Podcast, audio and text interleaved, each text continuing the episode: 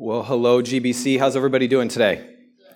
Yeah, great. Kids, this is your last full Sunday with us in service. Is everybody ready for the start of school, whatever school is going to look like for you? Yes? Wow, well done, Paxton. You've been practicing raising. Yes, all right. I see some excitement on the faces as I look out, and I see some foreboding, a mix of everything in between. So great to be together today. If you haven't already done so, please turn in your Bibles to the book of Colossians, as Jordan referred to earlier. Today is our first Sunday as we're going to be in Colossians from now until about Thanksgiving, and I cannot wait for us as a church family to be in the book of Colossians together and what God has for us.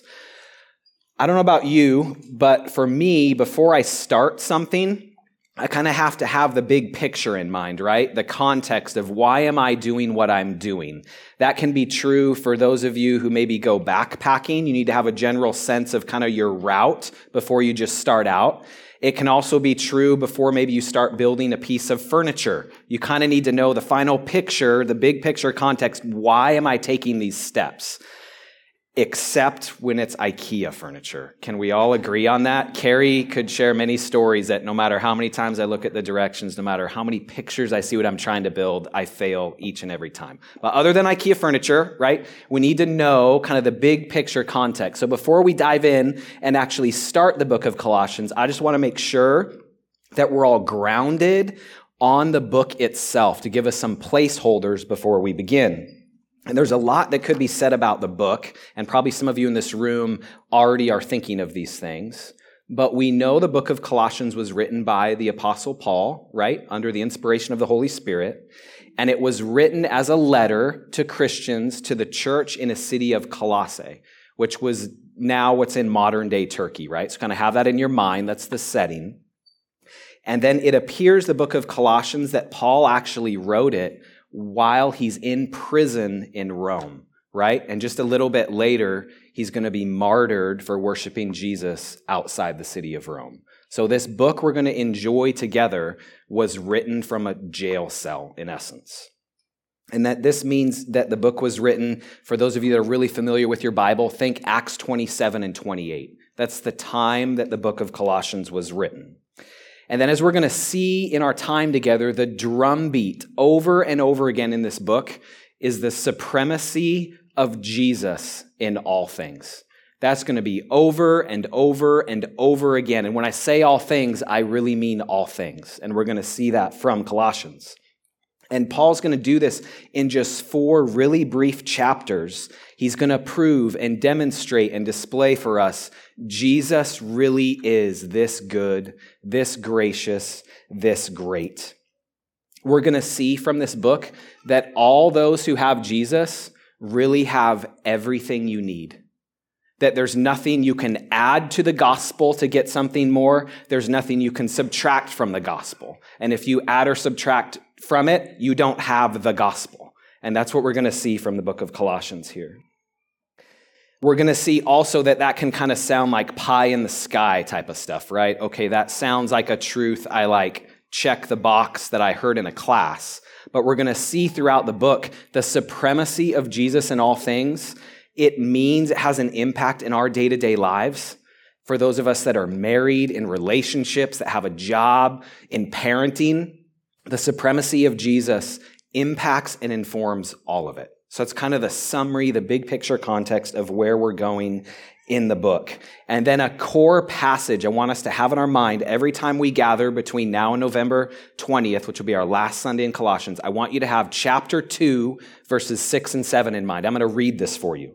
Therefore, as you received Christ Jesus the Lord, so walk in him rooted and built up in him and established in the faith, just as you were taught, abounding in thanksgiving. That captures the essence, the drumbeat of the book, that the gospel is not something we move on from. We actually walk in it to live the Christian life as we abound in thanksgiving. Okay, so that's kind of Colossians, okay? And as we walk through the book together, I think we're going to see that we need this truth that Jesus really is this supreme. We need this reminder just like the original audience did. Okay? There's not a big gap between the Christians that were in Colossae and those of us who are here in Gresham, Oregon in 2022. We need to, we have to be reminded of the supremacy of Jesus. Because if we're being really honest, and we say this a lot at GBC because we mean it, we want to be an honest church. That's our culture. If we're being honest, wouldn't we all agree that each of us are prone to forget, prone to drift from the supremacy of Jesus?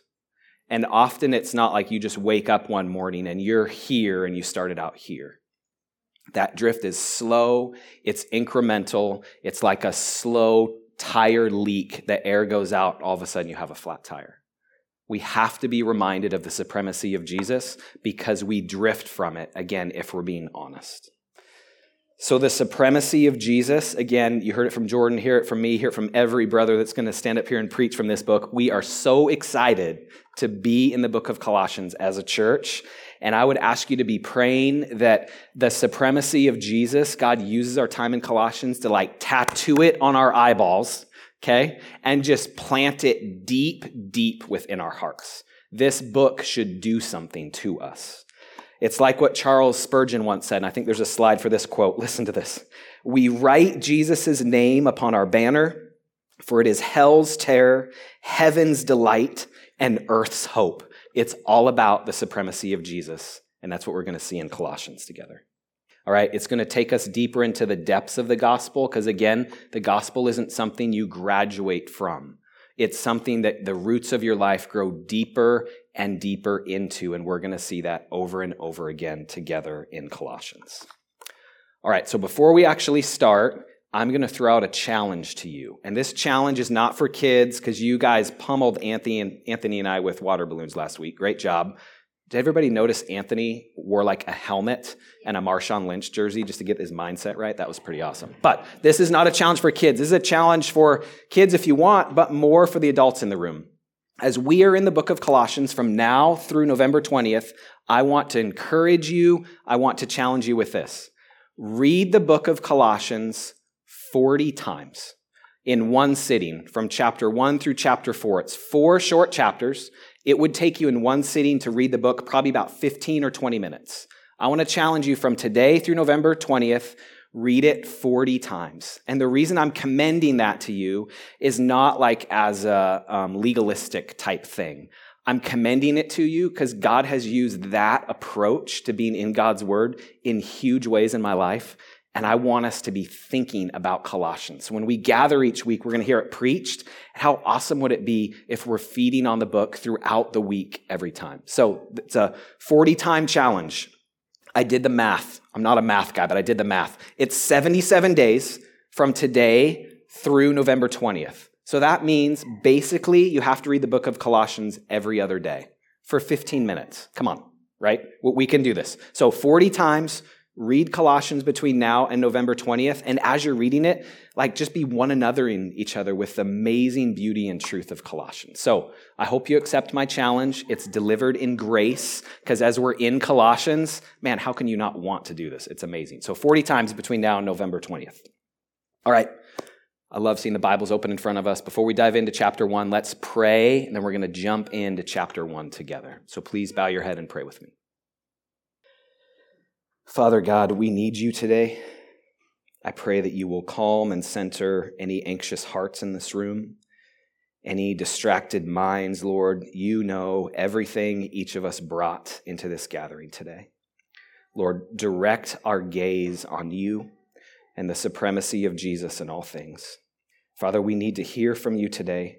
Give us hearts to confess, repent, and believe.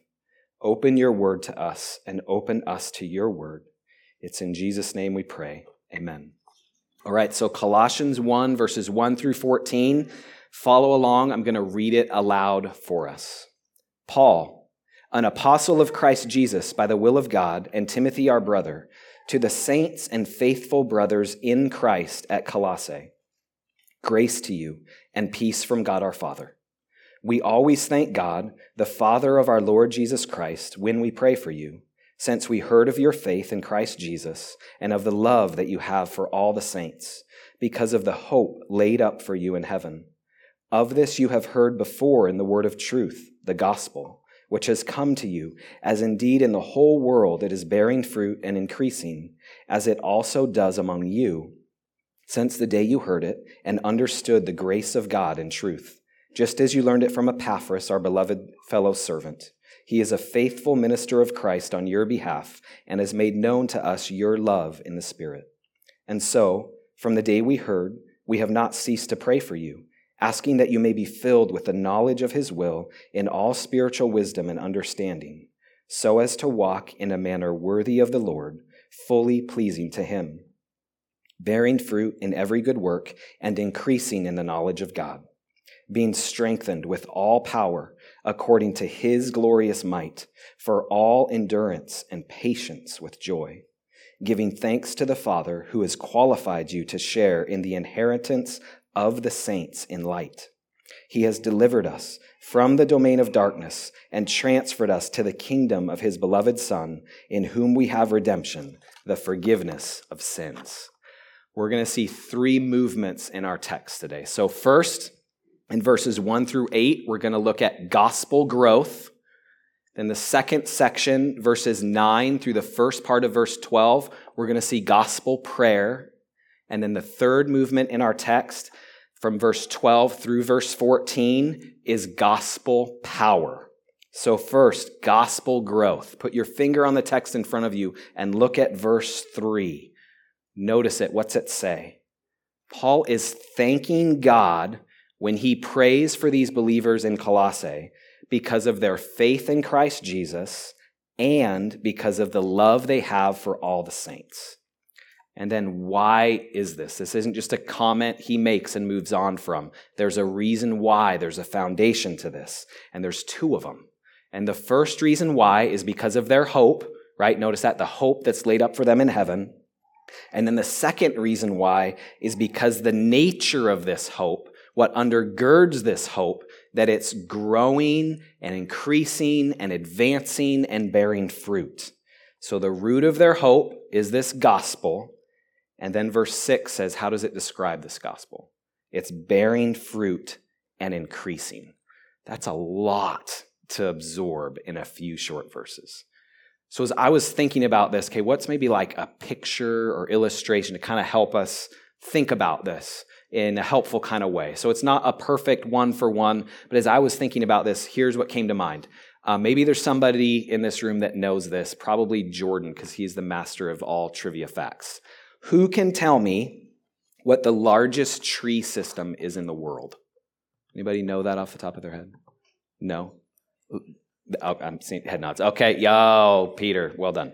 It, it's the pando tree, which sounds so cool, right? So, pando is the scientific name for the largest organism on Earth. And this is so cool. Listen to this. It's one giant forest of like over 45,000 trees that's actually the same root system. So it's all one huge organism, over 45,000 tree, trees, millions of leaves, but it's one united root system for the same living organism. Like, that's so cool. There's really one root for this huge, growing, increasing, advancing, alive thing, this pando tree that's in Utah. I've never seen it. I don't know if any of you have. It'd be so cool to see that. And so when we're talking about this hope and this gospel that's increasing and growing, it's kind of like this huge forest that's really one root system under the surface.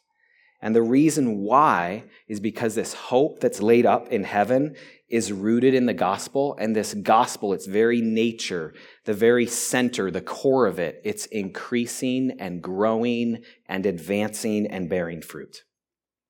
And then we can't miss this hope in verse 5. Okay, wow, this hope laid up in heaven, this gospel that's increasing. We, we just can't miss this. This hope is a certain kind of hope. So, what I mean by that, it's not like maybe after church, some of you are thinking right now, man, after church, I hope we have tacos for lunch, right? Or maybe some of you are thinking, I hope my first week of school goes really well. Or like Carrie hopes, I hope Mike finally gets the grocery list right at the store, because I always mess that up. That's not the kind of hope we're talking about here. There's this hope here, and what it really means, it means a profound certainty, a certain hope that's laid up for the Christian in heaven. And then again, why is this hope so certain? I just want to see, have us see the connections here between this hope and this gospel. It's so certain because this certain hope is rooted in the gospel. That's what? What's your text say?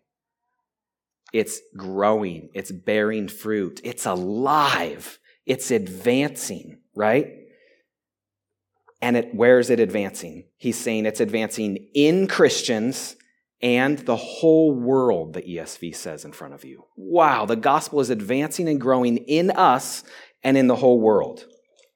And so that idea of bearing fruit, of growing, advancing, increasing, does that remind you of something?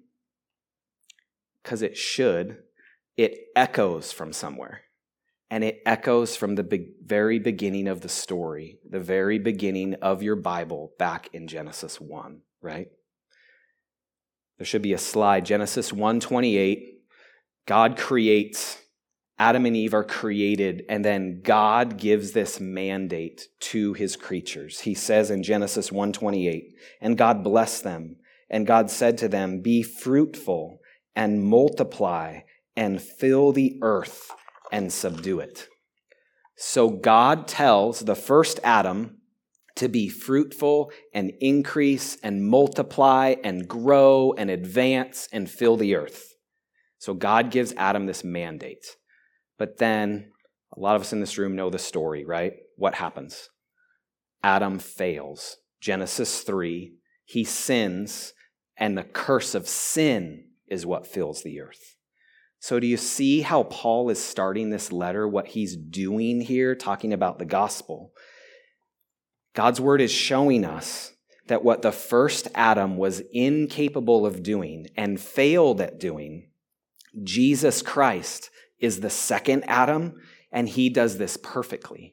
And how does he do it? Through the gospel. What has been left unfulfilled by the first Adam, Jesus as the second Adam, does perfectly as the true and better Adam through the gospel. Wow, this is amazing start of the book of Colossians. Remember the supremacy of Jesus. It just has so many layers to it. This hope here, again, it's a profound certainty that's laid up for us in heaven because of this growing, advancing gospel that's advancing in God's people and through God's people. Wow. So again, the book of Colossians, amazing. It's showing us the supremacy of Jesus in a multitude of ways. And one way it's going to show us over and over again is Jesus Christ is the hero of the Bible. That everything points to him, that he is the true and better, that he is the fulfillment. So he is supreme. That's what's happening here at the beginning of our book. And then just think about again, we shared it, you know, reflected on it briefly at the beginning. Where was this letter written? It was written from jail, from prison. I don't know what Paul's cell looked like. I don't know if any of you do either. None of us were there, but it probably wasn't like a resort, right? He wrote this, these amazing truths about the supremacy of Jesus from a place of persecution. And he writes it to a people in Colossae who are going to be persecuted and who are struggling to hold fast to the gospel. That's the reason why this book is written. And so, with that as backdrop, it's just so important that we're seeing Jesus Christ is supreme in this kind of way, growing, advancing through the gospel. Well, think about it. Why does Paul focus on the supremacy of Jesus? That's his focus, the drumbeat throughout the book. And the reason why is because Christians, because the church, we're always in fearful times. No matter when you look at church history, we're not alone, okay? And we always need to focus, not to miss the supremacy of Jesus.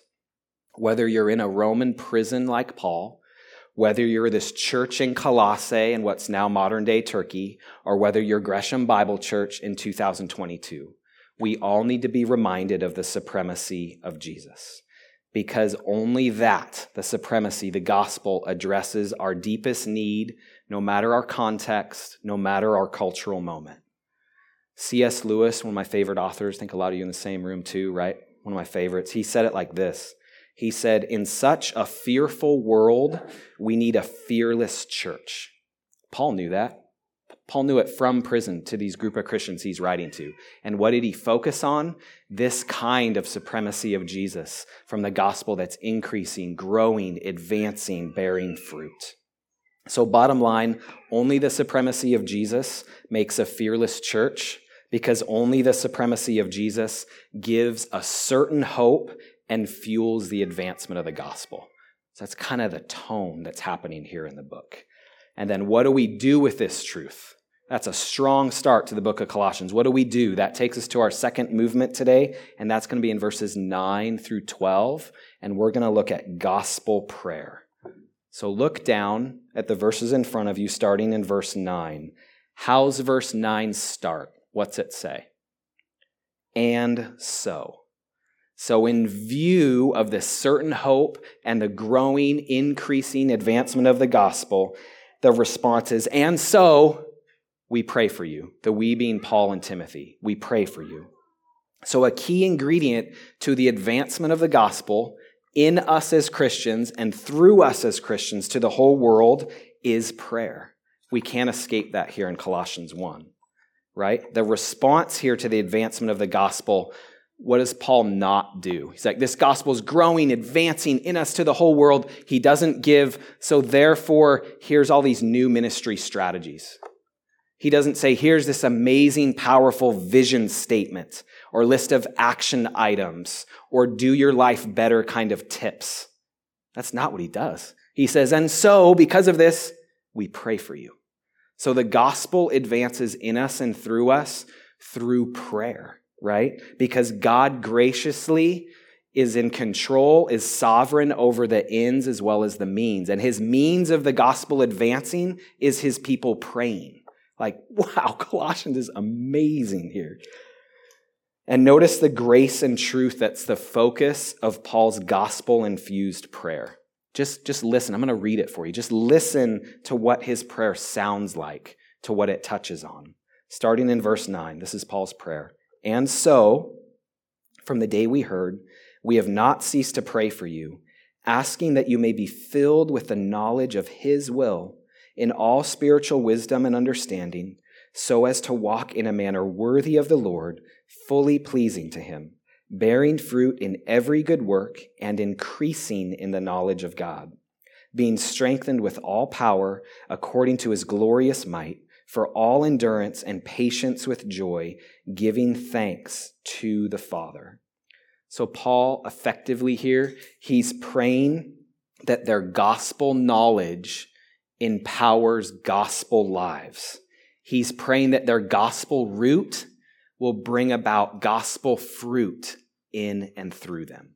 Okay, that's, that's the essence of what Paul is praying here. And then notice again the end of verse 10.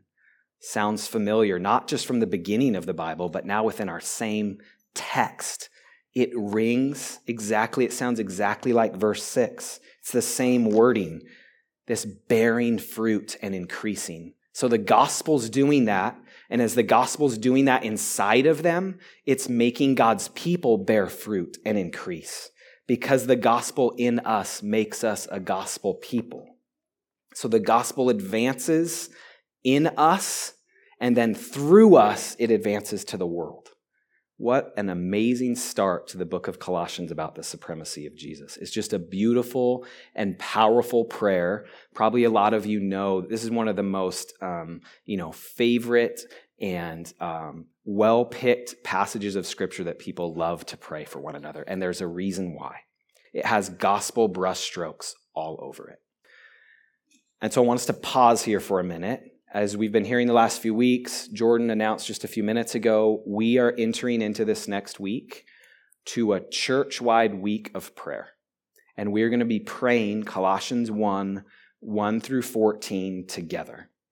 And this is going to help us lean in to not just being hearers of the word at GBC, but doers of the word. So let's just not talk about prayer. We want to cultivate a culture in our church of actual real prayer. So, what this means later today, you're going to be getting an email um, that tees up the week of prayer. And at the bottom of the email, scroll down, there's an attachment with the prayer guide.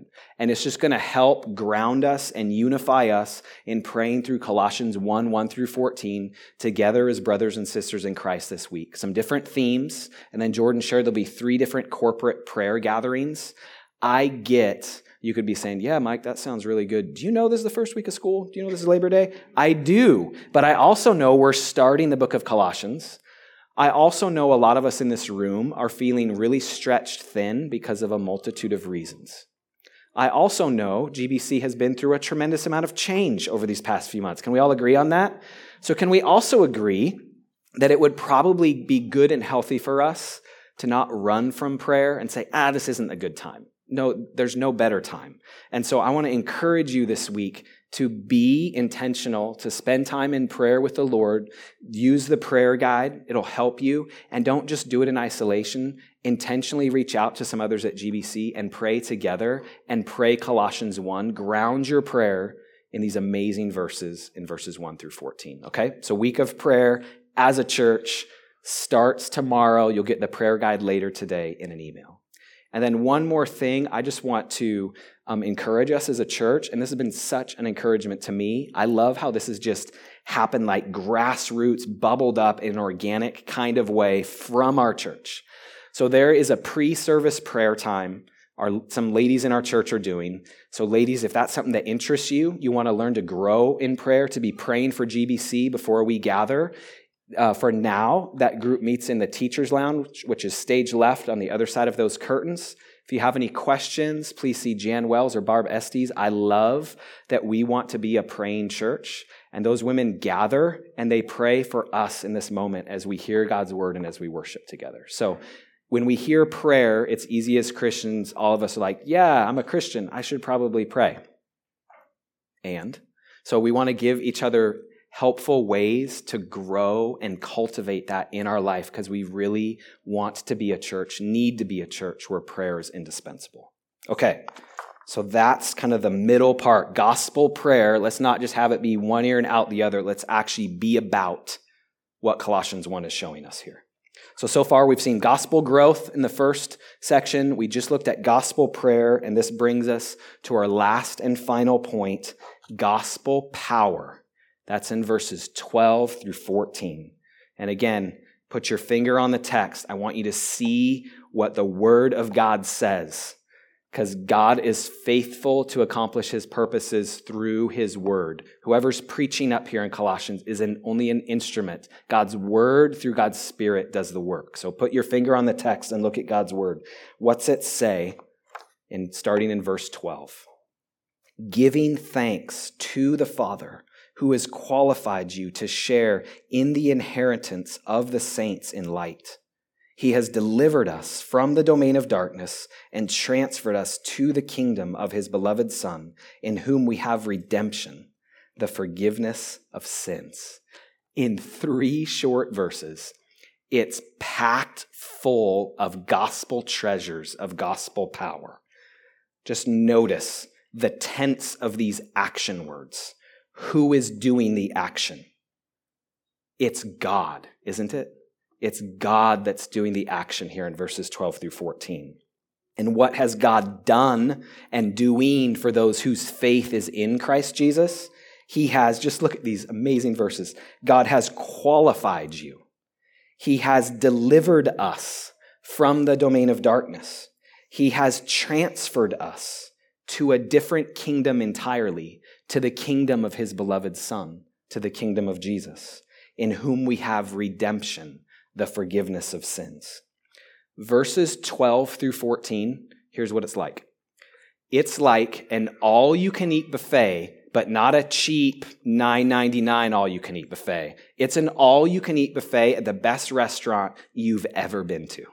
It's an all, all you can eat buffet at a five star restaurant of just gospel truth and reality here in verses 12 through 14. And then notice, like, yeah, yeah, that's great. Notice the timestamp on these gospel truths, these gospel powers here. When are these things true for us? Look at verse 13. He has delivered us from the domain of darkness. not might deliver us, not maybe will deliver us someday. No, God, sovereign God, has delivered us. There's a nowness to this gospel here. It's amazing what Colossians is showing us and pointing us to. If you're in Christ Jesus, you're delivered from the domain of darkness right now. Not tomorrow, not next year, right now you're delivered from the domain of darkness. And the reason why is because this deliverance is finished, because it's based on the finished work of Christ Jesus. Through the gospel, you've been rescued from the kingdom of your sin and the domain of darkness and transferred to the kingdom of Jesus. And then when God does this kind of delivering, this type of transferring, there's no returns. There's no return policy on this delivering and this transferring, okay? It's not like you have a certain amount of time to return whatever you bought at Costco. That's not what God is doing here. This transferring and delivering, it's final, it's once for all time because God is the one who's doing the work here. And this deliverance, it has this like sense or flavor or taste to it that's already and not yet, doesn't it? We're delivered from the power of sin from the domain of darkness now, and then someday, someday, we'll be fully delivered from the very presence of sin because of the hope laid up for us in heaven. That is what's happening here at the beginning of this amazing book of Colossians. For those who've placed their faith in Christ Jesus, God's deliverance for you, for us, is certain. We have God's word on it right here in Colossians 1. It's like this certain hope we saw in verse 6.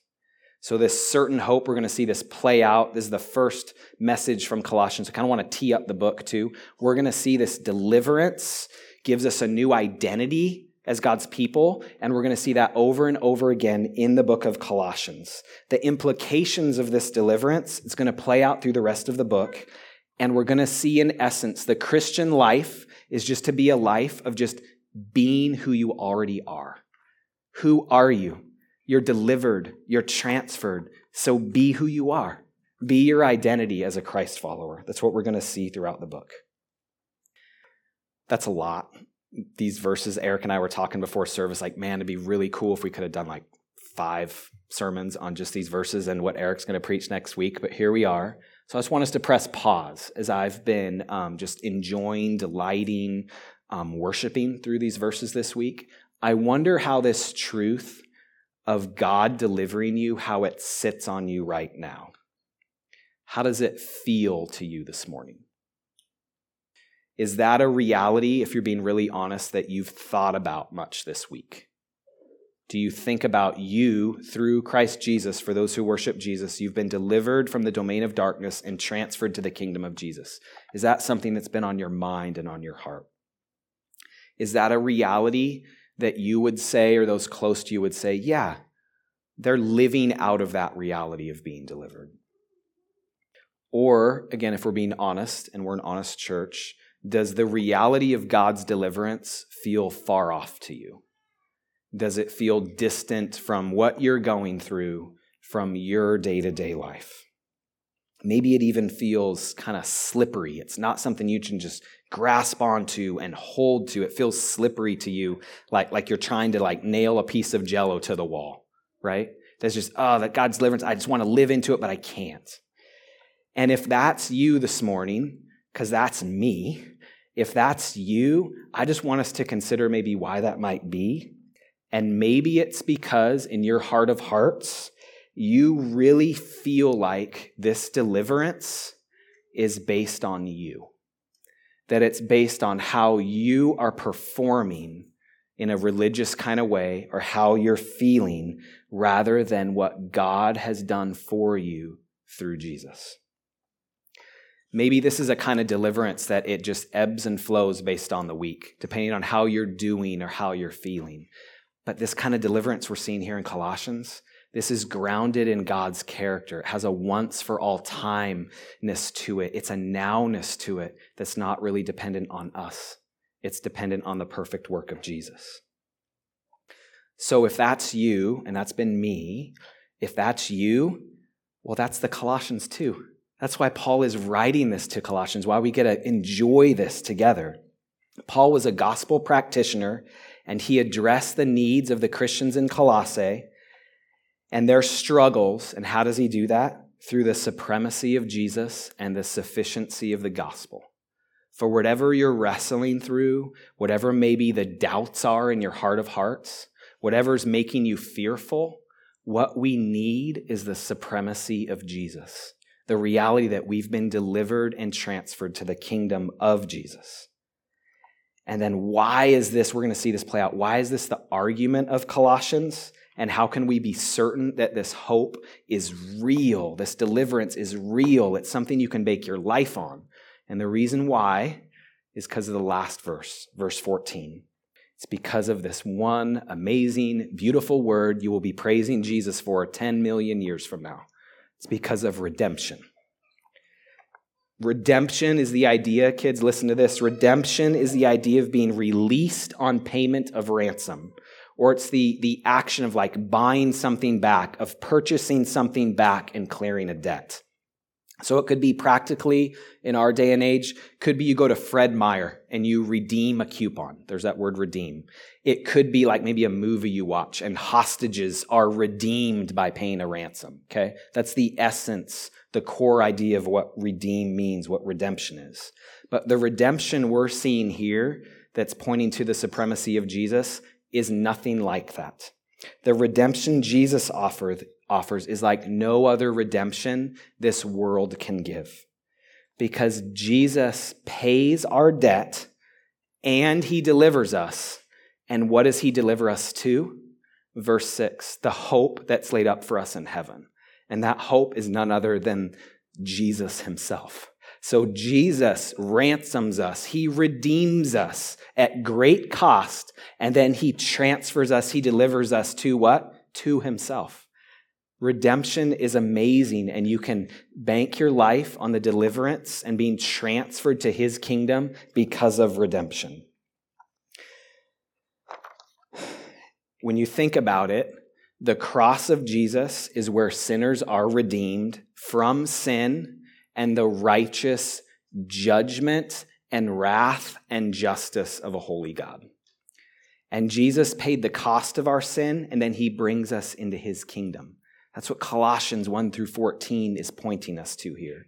Redemption, that word is so important. Redemption is the proof of the supremacy of Jesus Christ. Maybe you're here and maybe you don't know Jesus. I'm really glad you're here. There's no better place than church to explore who Jesus is. Or maybe you're a Christian who's just been going through a really hard time and you're doubting the goodness of God. The goodness of God, the supremacy of Jesus is proven at the cross for all time. And again, the supremacy of Jesus, I don't want us to miss this because of redemption and that connection. It's a costly type of supremacy. Okay? It's a sacrificial type of supremacy. It's a supremacy that displays the goodness, the grace, the greatness, and the glory of God. There's no other deliverance or redemption like this. The supremacy of Jesus just oozes out of Colossians. It's everywhere, and that's what we're seeing here to even start the book. And again, the supremacy of Jesus, if you don't hear anything else from me today as we're going to move to a close, the supremacy of Jesus, which is the theme of Colossians, is most clearly seen at the cross of Jesus Christ. Jesus is supreme above all things. And why can you trust that? Why can you believe that? Because of the cross. And because of that, because of what we've seen here in Colossians 1 in our verses, it's not in us or our power to redeem ourselves. How's our passage in in verse 14? The forgiveness of sins. It's because of the perfect work of Jesus Christ. It's only found in him. It's not on us to redeem ourselves. It's not in our religious performance. It's not in any philosophy or human tradition. It's not in anything we bring to the table. It's not in our striving. It's not in anything you add to the gospel or take away from the gospel. Redemption is only found, the forgiveness of your sins is only found in Jesus. So again, redemption, how our verses close, it proves the supremacy of Jesus because only Jesus can forgive sin and free us forever, forever from our guilt and shame. It's that hope we have laid up for us in heaven. And only this kind of redemption and this kind of supremacy will satisfy the deepest needs of your heart. There's a quote by A.W. Tozer that I think captures this. I want to read it for us, and then we're going to close. Tozer says this Sins that you thought were absolved by religion will always come back to haunt you. Only the Redeemer and Savior, Jesus Christ, can forgive and pardon and free from guilt. And the sins he has forgiven will never come back to haunt you as a child of God never while the world stands. wow. That's the kind of redemption we have in our supreme Savior, Jesus Christ. So if you're here today, and if you're being honest, you still have sins that haunt you, that come back to haunt you, let me encourage you, in view of what we've seen from Colossians 1, verses 1 through 14, and the supremacy of Jesus, to confess and repent and come to Jesus and believe in him for the forgiveness of your sins. Trust in the all sufficiency and supreme supremacy of Jesus Christ. Only through the gospel, we're going to see this over and again through Colossians, and I pray we never ever bore of this. Only through the gospel will you know the kind of life in Jesus that will satisfy you forever. That hope that's laid up for you in heaven because of the gospel. So, in our passage today, we've seen the supremacy of Jesus through those three things, right? Haven't we? Through gospel growth, gospel prayer, and gospel power.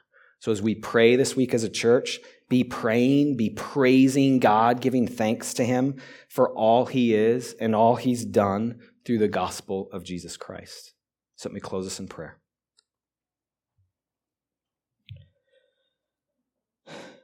Father, we praise you for the gospel. We praise you for the fullness and the glory and the wonder and the truth of the gospel, that it is bearing fruit and increasing in us and in the whole world. Lord, if there are any here today who haven't yet trusted in Jesus, I pray that you will draw them to yourself today by your Spirit. May they know the redemption that only comes through Christ Jesus. Lord, I pray you will grow us as a church deeper and deeper into your word and into your ways. May we be a gospel people, and may we live in view of the certain hope we have in you. We ask all of this in the name of Jesus. Amen.